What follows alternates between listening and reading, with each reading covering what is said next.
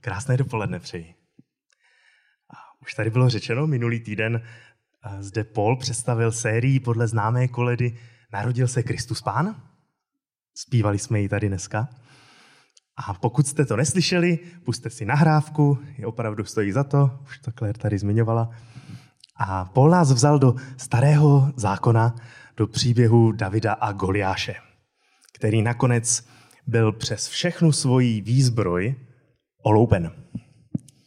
A mohli jsme vidět, jak příběh, který se odehrál tisíc let před narozením Ježíše otroctví. A rád bych dnes navázal v této sérii a řekl vám, řekl nám všem něco o proroctví. Proroctví je ne vždycky dobře chápáno v dnešní době. Někteří ho berou jako blábol, jako takový příslip, ale vlastně se to ani nestane. Tom tu měl být a, a není tu. Těžko čemu pak věřit, že jo? Někteří, někteří ho berou jako jasnou vidinu budoucnosti. Je to jasné, je to prorokováno, bylo nám to řečeno, tak se to stane, tečka. Někteří skoro až jako magickou předpověď, která nás k něčemu zavazuje. Tohle ti je prorokováno, tohle se naplní, připrav se na to. Bude to těžké. Ve skutečnosti si Bůh ve starém zákoně používal proroky a jejich proroctví často, aby promlouval k lidem a často k jejich aktuální situaci.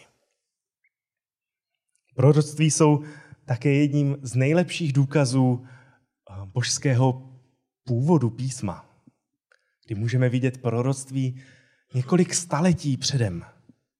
A pak, jak je můžeme vidět, jak se naplní. A také, také můžou být důkazem naší spolehlivosti, naší víry. Kdy zjistíme, jak na tom s tou vírou vlastně jsme. Jestli uvěříme tomu, co nám bylo prorokováno staletí. A Bible křesťanství obecně je v tomto docela bez konkurence. A název dnešního kázání je um, začátek té jedné sloky, jenž prorokován jest. A zde je to slovo proroctví. V Bibli se můžeme dočíst, že Bůh svého syna obklopil mnoha proroctvími. Mnoha a mezi mnoha dalšími můžeme najít i tohle. Nachází se v Bibli, ve Starém zákoně, v knize Micháš, pokud máte Bible nebo mobilní aplikace, můžete si otevřít se mnou. To sedmá, kap, sedmá kniha od konce Starého zákona. A je to pátá kapitola, první verš. V anglických biblích je to druhý verš.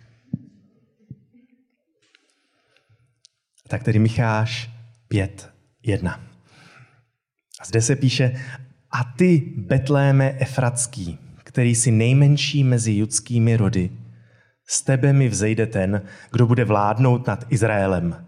Ten, jehož původ je odedávna, ode dnů věčných. A my, my dnes víme, že Ježíš se narodil v Betlémě. Zpíváme to v koledách, je to taková všeobecná znalost. Ale tohle, tohle proroctví bylo napsáno zhruba 700 let předtím, než se Ježíš narodil. A zde můžeme vidět ten božský původ písma. A je to neuvěřitelné. Je to paráda. Si máme mapu, tak až 700 let předem si tam můžeme dát špendlík. Tady budeme očekávat nejdůležitější postavu historie. A nenarodil se v nějakém megaměstě, narodil se v malé vesničce. A je to nejznámější malá vesnička na světě, řekl bych. Myslím, že velikost Betléma v porovnání s ostatními vesnicemi nikdo pravděpodobně nezná podobné vesnice. Nějaká horní dolná. A je to neuvěřitelné. Jenže spolu s naplněním tohoto proroctví jdou ruku v ruce i mnohé ale. A první z nich je takové docela praktické, pragmatické, ale Ježíš se narodí v Betlémě, ale Marie je z Nazaretu. Že je v Nazaretu. Jak tam tedy dostat mámu do Betléma? Jak dostaneme mámu do Betléma? Je to 120 kilometrů vzdušnou čarou, zhruba daleko. A rád bych se teď zeptal vás žen, které, které již možná měly děti, možná budou mít děti. A představte si, že jste v, de, v devátém měsíci těhotenství. A co vás přiměje k tomu jít asi tak na týdenní, desetidenní pěší cestu v devátém měsíci těhotenství? Manžel. Hmm, ano. No tak manželé, co vás přiměje vzít svou ženu na takovýhle výlet? Zbalíte bágly, hodíte ruksak na záda a, a řeknete, pojď manželko, jdeme. Dalo by se to možná chápat, kdyby byl třeba pohřeb nebo svatba někoho blízkého. Možná. No, v Bibli v Novém zákoně uh, se můžeme dočíst ten důvod. Je to napsané v Lukášově evangeliu, to je zase v Novém zákoně, v druhé kapitole od prvního verše. A tam se píše, stalo se v o něch dnech, že vyšlo nařízení od císaře Augusta, aby byl po celém světě proveden soupis lidu. Tento první majetkový soupis se konal, když Sýrii spravoval Quirinius. Všichni se šli dát zapsat, každý do svého města. Také Josef se vydal z Galileje, města Nazareta, do Judska, do města Davidova, které se nazývá Betlém. Poněvadž byl z domu a rodu Davidova, aby se dal zapsat s Marií, která mu byla zasnoubena a čekala dítě. Když tam byli, naplnili se dny a přišla její hodina. I porodila svého prvorozeného syna, zavinula jej do plenek a položila do jeslí protože se pro něj nenašlo místo pod střechou. Tady to vidíme. Jen tak náhodou, dalo by se říct, zrovna tou dobou se císař rozhodne vydat nařízení, které se dotkne sta tisíců lidí, které změní svět. A které Marii pošle rovnou do Betléma. A tak tedy na otázku, jak dostat Marii do Betléma, máme vlastně dva, dvě možnosti. A obě ukazují na boží svrchovanost. Ta první možnost, Bůh si použije události, které se dějí. Bůh měl všechno dokonale načasované, věděl, že Augustus vydá nařízení a tak s tím pracoval. Musel se ale trefit. A to nejen jako začátek těhotenství, přesně na 9 měsíců před zápis, protože tam už ty dny hrají docela roli, ale správně načasovat i vztah Marie a Josefa, aby už byli spolu, ale ne svoji. Marie totiž měla být neposkvrněná, měla zůstat panou. A neměli se také potkat příliš brzo, ani pozdě. Zásnuby trvaly asi 10 až 12 měsíců v té době, než manžel připravil dům a všechno kolem. No a ve výsledku už potřeboval dávno pracovat na Maríně narození, protože tou dobou nesměla být příliš mladá. No a taky se musel trefit do momentu, kdy budou všechny hostince zabrané. Aby se neměli ani kde ubytovat. Znamená to, že musel pracovat napříč životy mnoha lidí. A každý jejich krok potřeboval mít začleněný do svého plánu to dobrý plánovač. Také bych tak rád uměl plánovat. Moje manželka by mě možná měla mít raději. No, to je ta první možnost, že si použije události. Druhá možnost je, že je sám způsobí. Bůh pohne celou říší, aby naplnil svoje slovo. Aby Marii dostal do Betléma. Způsobí, že císař vydá dané nařízení. Bůh naplnil, aby naplnil své slovo, tak pohne celou zemí. No a mnoho věcí, které se zdají jako náhody, jsou vlastně součástí takového božího plánu. Jen se teď zamysleme nad situacemi, které vidíme teď jako boží plán, jako součást božího plánu, ale kdysi se, jsme se radovali, jaká vlastně náhoda se nám to přihodila.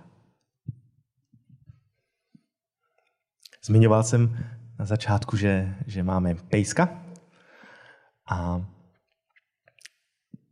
manželé jsme už téměř dva roky, pejska máme asi rok a a předtím, než jsme si ho pořídili, asi rok, už jsme si ho chtěli pořídit.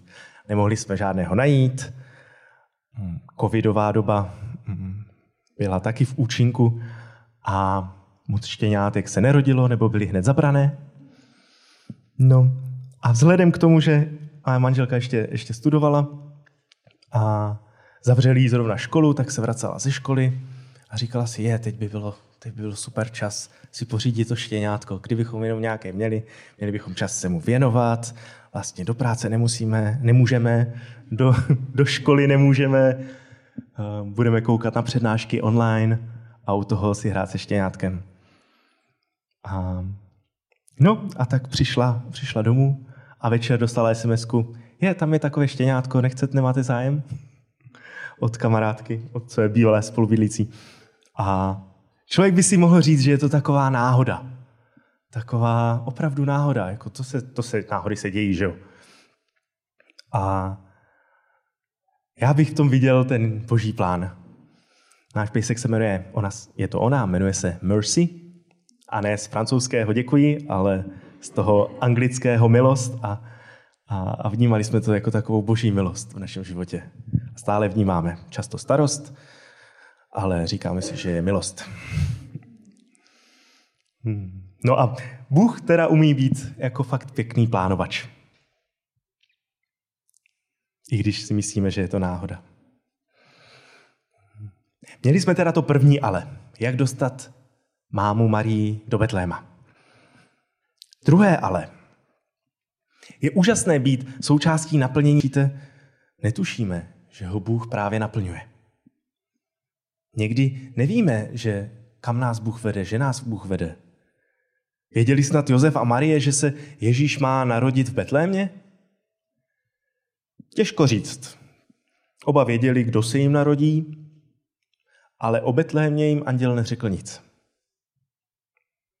To by tam už pravděpodobně dávno možná byli. Josef by si chtěl ukázat své nastávající, že je spolehlivý, že dokáže udělat rezervaci na nějaký pokoj, možná domluví i nějakou porodní bábu. A tak i když to proroctví bylo, i když to tam bylo zapsané už 700 let, možná to neproniklo do všeobecného povědomí. Možná ano, ale spíš možná ne. I Herodes si musel svolat všechny své znalce zákona, učitele. Kolem něho to asi, asi, asi to lidi možná nevěděli. A oni prostí lidé to nejspíš také netušili. Josef s Marí nejspíš věděli jen to, že Josef bude muset zavřít svoji dílnu, bude muset, budou muset nechat svůj dům, který připravoval v péči sousedů, budou se muset hnát přes půlku země, jenom proto, že jim to nějaký císař přikázal. Odehrává se proroctví několik staletí staré a oni o tom nemají ani tušení. Boží odvěký plán se naplňuje právě teď a tady, ale oni vidí jen dlouhou, namáhavou cestu, ke které je přinutil císař. A jsou chvíle, kdy vůbec ani netušíme, že nás Bůh právě někam vede. Často jsme posedlí poznáním jeho vůle, modlíme se, opravdu chceme znát jeho vůli pro náš život – a přitom on sám ji mnohdy neuskutečňuje. On sám ji mnohdy uskutečňuje, ale aniž bychom o tom měli vlastně tušení. A aniž by se obtěžoval nám to říct.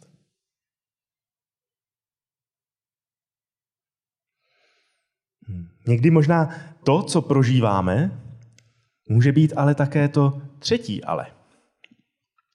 Je úžasné být součástí naplnění božího proroctví, jeho úžasného plánu, ale ono to někdy není vůbec snadné, ani hezké. Ženy, představte si tu situaci. Anděl vám oznámí, že se vám narodí boží syn. Vám. Jenže ještě vám asi nebylo ani 20 let, spíš tak kolem 15. Nejste legálně vdaná. Co se vám tak honí hlavou? Nějaké myšlenky typu, hm, jak tohle jenom řeknu doma. A jak to řeknu Josefovi? Povídačkám o nějakém andělovi možná, možná máma uvěří. Možná. Ostatní, ostatní lidem, lidé všude kolo ti v tom budou mít jasno. Co se stalo? Ale tak kývnete, možná dokonce s radostí, protože víte, že Bůh má s vámi určitý plán, úžasný plán. A možná se už i těšíte na miminko. Cítíte se připravená. A najednou přijde tohle. Musíte jít pryč. A pohled z Josefovy strany. Devět měsíců ticho, už žádný anděl. A najednou tohle. Táhnout se nějakých 120-140 kilometrů daleko. Spát kdo ví kde. Muset zavřít obchod, všechny starosti takové. A pak na místě zoufalé a manné hledání ubytování. Kde budeme? Žena před porodem na krku? Pravděpodobně není nadšená z toho, že nemají ubytování. My jsme naštěstí nic takového ještě nezažili. A snad ani nezažijeme. Ale mám takové lehké připodobnění, když neodvažuju se říct, že je to to stejné. Když jsem se kdysi stěhoval z Brna do Opavy, tak tři dny před nejposlednější chvílí, kdy jsem už opravdu opravdicky potřeboval se odstěhovat, jsem stále ještě neměl opavskou adresu k nastěhování. Ani jsem neměl pořádně zbaleno, to byla spíš asi moje vina, ale hledal jsem, hledal jsem a nikde nic. Nebo nic, co jsem si mohl dovolit. A, a to jsem si myslel, že je docela akutní, abych našel místo k bydlení. Co bych ale dělal, kdybych ještě k tomu měl manželku, která co nevidět porodí? Kdy co nevidět, já uvidím svého potomka. Situace Marie a Josefa to není to, co si možná člověk představí před dokonalým božím plánem. Následování Boha, naplňování jeho vůle není vždycky snadné. Naopak, kromě požehnání, to často přináší problémy a bolest. Měli jste pocit, že vás Bůh k něčemu povolal, ale teď to naprosto nevidíte? A nebo povolal vás, ale teď je to těžké? Co když právě v tom se uskutečňuje Boží vůle? Čtvrté ale. Bůh naplňuje své proroctví a sám vstupuje do světla, ale ono to vůbec není vidět. Bůh často vstupuje neviděn. Kdybyste žili v té době a sledovali tisíce lidí, kteří se přesouvají všemi možnými směry, stejně jako, jako vy, asi nikdy by vás nenapadlo, že hlavní událost, která se právě odehrává, se týká té těhotné ženy, kterou jste potkali na cestě, které vám bylo líto, když jste ji potkali. Taková obyčejná žena s obyčejným mužem. Říkali jste si, je, jo, ti mají fakt smůlu. To bych nechtěl. A nebo kdybyste seděli v tom hostinci, kde to Josef zkoušel, tak to hlavní, o čem byste mluvili, by pravděpodobně bylo to sčítání. Je to velká věc. K čemu to povede? Někteří vám budou tvrdit, že zavedou daně. A vy byste řekli, ne, ne, ne, to se, ne, to se nestane. A pak zjistíte, že mají pravdu. Ani náhodou by nás možná nenapadlo, že pár desítek metrů od nás kde ta malá, mladá holka zrovna rodí, je jediný důvod, proč se kdy v budoucnosti historie bude o tomto sčítání mluvit. Kdyby se Ježíš nenarodil, asi bychom ani nevěděli, možná někde v nějakých starých jako dokumentech jo, nějaký, nějaké sčítání tam bylo, ale kdyby se Ježíš nenarodil, asi bychom tomu ne, nepřikládali žádnou, žádnou váhu, žádný důraz. Ani by nás nenapadlo, že se odehrává doposud největší událost světových dějin. A neupozorní nás na to žádné andělské chory, nezastaví nás hlas z nebe, hromy, blesky, zemětřesení. Ono se vlastně neděje vůbec nic. A možná až do konce života bychom neměli tušení, co se vlastně zvláštního stalo. Lidé v tom hostinci měli v úžasu vzdávat chválu a Bůh je přitom nechává diskutovat o daních, popíjet alkohol, nadávat na politiky. Bůh často rád zůstává nenápadný, tichý, skrytý. I do tohoto světa vstoupil naprosto nenápadně. A často velice nenápadně vstupuje a jedná i v tom našem světě, i v tom našem životě. To, že Bůh není vidět, neznamená, že tu není. To, že se nic neděje, neznamená, že Bůh nic nedělá. A páté, a mé poslední, ale ten, jenž prorokován jest, vstupuje do světa, ale svět pro něj nemá místo. Mesiáš Kristus, zachránce, to byl někdo, koho celý Izrael dlouhá, dlouhá staletí vyhlížel. Upírali se k němu naděje na národa, očekávání, sny, mnoho naprosto nereálních. Jako velký bojovník, který nás, za nás bude bojovat. Spoustu dalších zkreslených. Bude mít 6 metrů. Ale vyhlíželi ho. Alespoň ho vyhlíželi. Teď přišel, měli ho před očima, ale neměli o tom zdání. Nemohli za to. Neměli jak vědět. Ale když si to představíte, není to zvláštní situace? To, co čekáme, to, co čekáte, co vyhlížíte, o čem sníte, je na dosah ruky a vy to minete. Každý z nás si v životě něco přeje.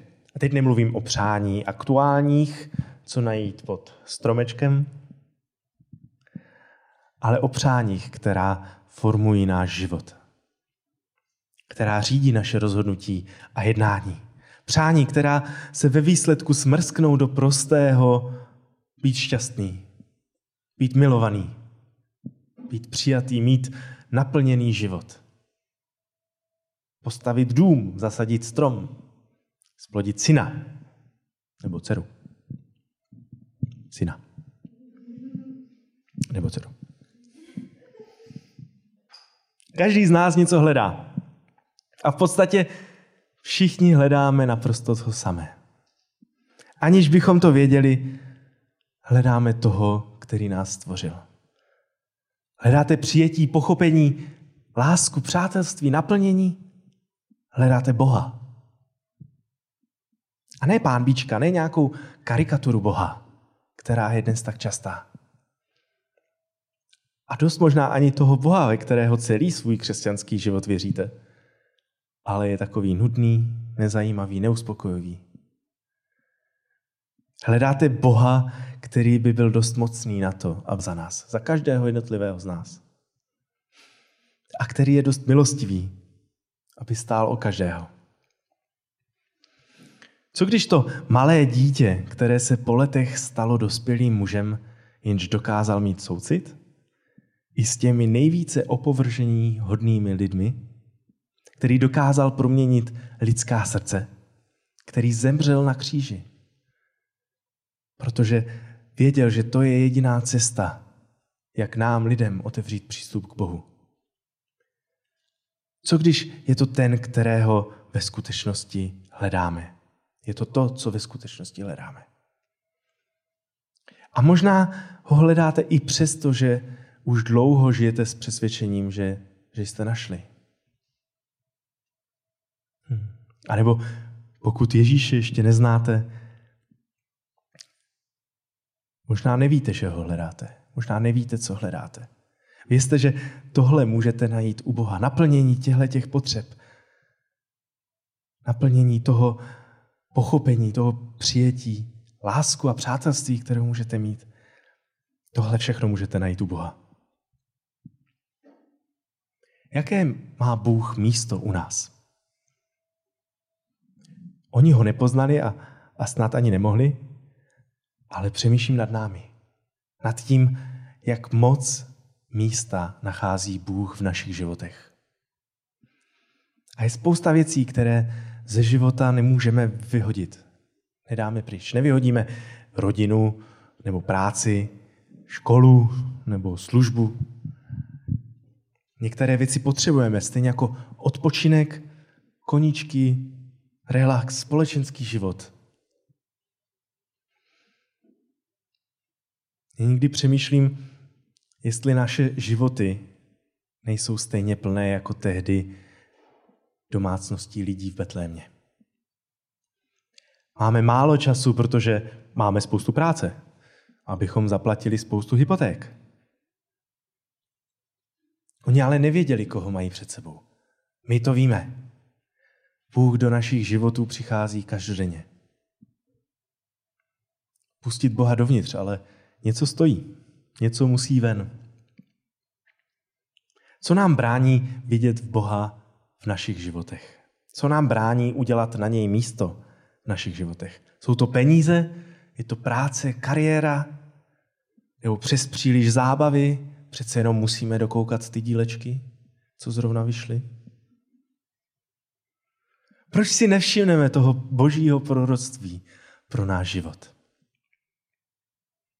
Co je to naše ale? Máme advent, třetí adventní neděli. Pojďme zkusit toto adventní období, toto očekávání na Ježíše. Pojďme se zkusit opravdu, opravdicky soustředit na Ježíše. Hledat jeho tvář. Vyhlížet jeho neviditelné působení. Vytrvat, když je to zrovna těžké. Pojďme mu ukázat, že pro něj v našich životech místo máme. A pojďme děkovat Bohu za jeho úžasnou milost za to, že naplnil své dávné proroctví, za to, že Ježíš zvítězil, abychom my nemuseli v našich životech být v otroctví. Amen.